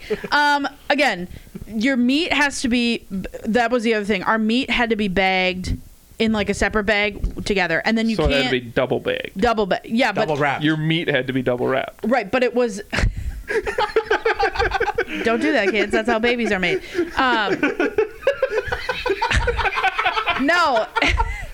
The meat had to be put into one of those like produce bags so Sure. that it didn't leak all over and then you couldn't have different meats so they would like throw you off and throw like some pork chops down and then they'd send chicken right after and so like if Oh, you no. put that in the same bag that was like docked on your score because you can't put the same meats in the same bag So for these competitions, do they? From what Sean and I saw, they just put it all on the table. So they don't have somebody like throwing shit at you randomly, which I think would Yeah. be an awesome part of this mm. competition. That- Is that would you make need it way more You fun. need like me or Sean, give us like five, six beers, and just start throwing shit willy nilly down towards you. Yeah, so it was on a table like our to qualify for state, they sent ours down the conveyor belt. Oh, mm. I didn't go to state, so I didn't know that it was on the table. But ours ours were sent down the conveyor. Oh, that was the, the video we watched was also 2008. So Yeah, it might so be we- Okay, different. so maybe they did a little bit different. But yeah, they sent it down the conveyor belt and we had to bag based on that. And then you also got dock points, I believe, if you had too many groceries at the end of the conveyor belt. Oh, Because like at festival, you know how you like lean your hip on that thing to make the thing go. Yeah, if you had too many groceries down there because you were waiting for other stuff, that also docked your points. Carolyn, you you seem to be nodding your head. Were you a bagger or are you just organized? Just very organized. I think y'all know Okay. that. Well, we do. Our listeners just a don't. little bit. Our listeners don't necessarily know that. so, so yeah, that sounds pretty fun. Yeah, I mean, it wasn't the best time of my life. I was like 17. I'm like, well, this is kind of lame, but You should have gone to state. apparently for it was a us. talent. Yeah. What? I, I, I, I feel like it would be so much more fun if you had one, just some some guy just putting random random shit. I, that's on what there. I'm saying. Like, I want. I It, want it that would be job. way way and better then like, competition. and then like a Karen yelling at you about the prices Right. of milk. But, but like, li- I've said, I said one day finally because like I was in, I was tired. I think it was like I had to work the day after like a homecoming dance or something, and I looked at this lady straight in the eye, and I will never forget it. I was like, I am just the bagger. Like I just, I had had it, and she looked at me like, did you like really some say that to high me? school, you know, little whatever is saying this to me. But yeah, I was like, I am just the bagger. Like I don't. also, pro tip: when you say, "Oh, can you check in the back?" There is no back. Like yes, there is a back of the store, but there is no more stuff back there. And if you're asking me that, because I did, I did stock shelves sometimes on the side. Uh, if you asked me to go back and check, I just stood back there. I didn't even look. the audacity. So there could have been stuff in the back. You didn't check. It's too hard to look. so All right. And so, just kind of wrap up thought here. You said that the person that you sent from Sheboygan Festival she went to the national bagging competition in Vegas. And potentially could have won ten thousand dollars. She was It's a free Prince trip. Bay. it's I a don't free know, but trip she- Yeah, is it a paid trip or? I believe so. I believe she got to take her and like her parent to go because like I don't think she was of age, that sounds fun. and festival paid for her to go. good for her. Yeah, It's just crazy. We should have. Mark should have done this for Pat's Right. Market. we gotta ask Mark about this one day Right. too. can I have a noogie real quick? Yeah, go ahead. Because I just got two of them. Go ahead. Political text messages need to stop. You got like I two weeks. literally Yeah. sitting here. Well, I got one before I got here today. Literally sitting here, I've just gotten two more. I don't care enough. Stop texting me. Yep. Thank you. Have a great day. That's my TED talk. All right. So, on a positive note, just to end the show, we're going to talk about something we're rooting for. I'm to kind of piggyback off my what I had rooted for, and I'm to take the World Series. Like I said earlier in the show, Fox just does baseball the best, especially for the playoffs and these premier games. I'm expecting just a blast and a half for this series. Like Sean said, there should be offensive fireworks. It you know, you have the best camera presentation in sports, honestly, and one of the best playoffs, one of the best championship series in sports. Check out the World Series sometime in the next week or two. You'll be glad you did. It's one of it, baseball's like we, we I think we've talked about it before, but you still have to throw the ball across the plate. You can't just run the ball out and get a lead and run the ball out and be done. And you still got to throw the ball across the plate and get that 27th out. So be sure to check that out. That's my root for Sean. Um, let's go Halloween. Halloween because we got the Halloween party this weekend at our house and should be a lot of fun. All right. Lots and of food, lots of beer. and Woo. Shawna? I stole your picks. You stole my root for. How you Uh, like it? It kind of sucks. um, I am also rooting for Halloween. I was never a big Halloween person, but I am excited for this weekend. Uh, we just made 160 Jello shots, so it should be mixed up to be a great weekend in store. All right. For Shawna, Sean, Ramsey, who's not here, Justin, who's not here, Carolyn, who had a small role in the show, but always very welcome. I'm Biggie, Eric Fisher, signing off. Episode 93 is in the books. We're out. See ya. See ya. Bye.